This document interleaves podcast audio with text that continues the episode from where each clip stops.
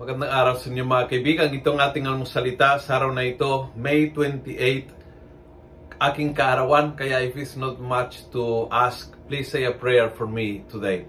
Ang ebanghelyo ngayon ay Mark 11, 11 to 26. Ako po si Father Luciano Feloni, Paris Priest ng Kristong Hari. Sabi ng ebanghelyo, the next day when they were leaving Bethany, he felt hungry. In the distance, he noticed a fig tree covered with leaves. So he went to see if he could find anything on it. When he reached it, he found nothing but leaves. No figs, no fruits, only leaves. Maganda, mukhang buhay na buhay, pero walang bunga. And I think very powerful, very graphic yung image na yan. Minsan, napaka-concern sa externals, pero walang bunga.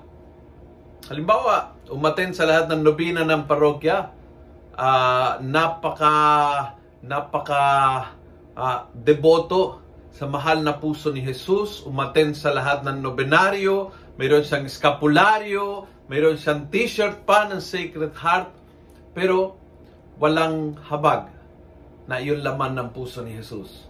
So andoon yung mga lips, andoon yung yung pandekorasyon, yung eskapularyo, yung t-shirt, andoon yung yung uh, yung nobenaryo, pero nawala ang habag, nawala ang compassion, nawala ang mercy, na ay ang puso ni Jesus.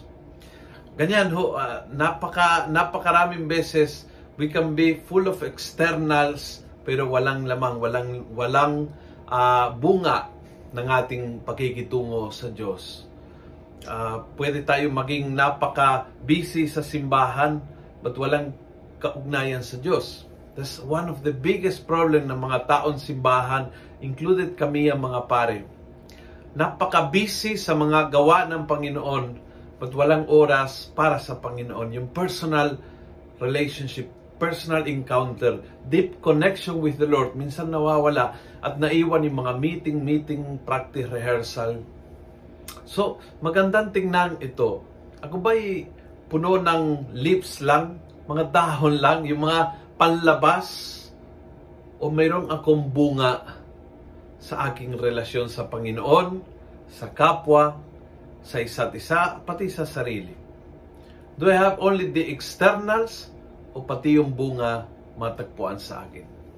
Kung nagustuhan mo ang video ito, pass it on. Punuin natin ang good news sa social media Gawin natin viral araw-araw ang salita ng Diyos. God bless.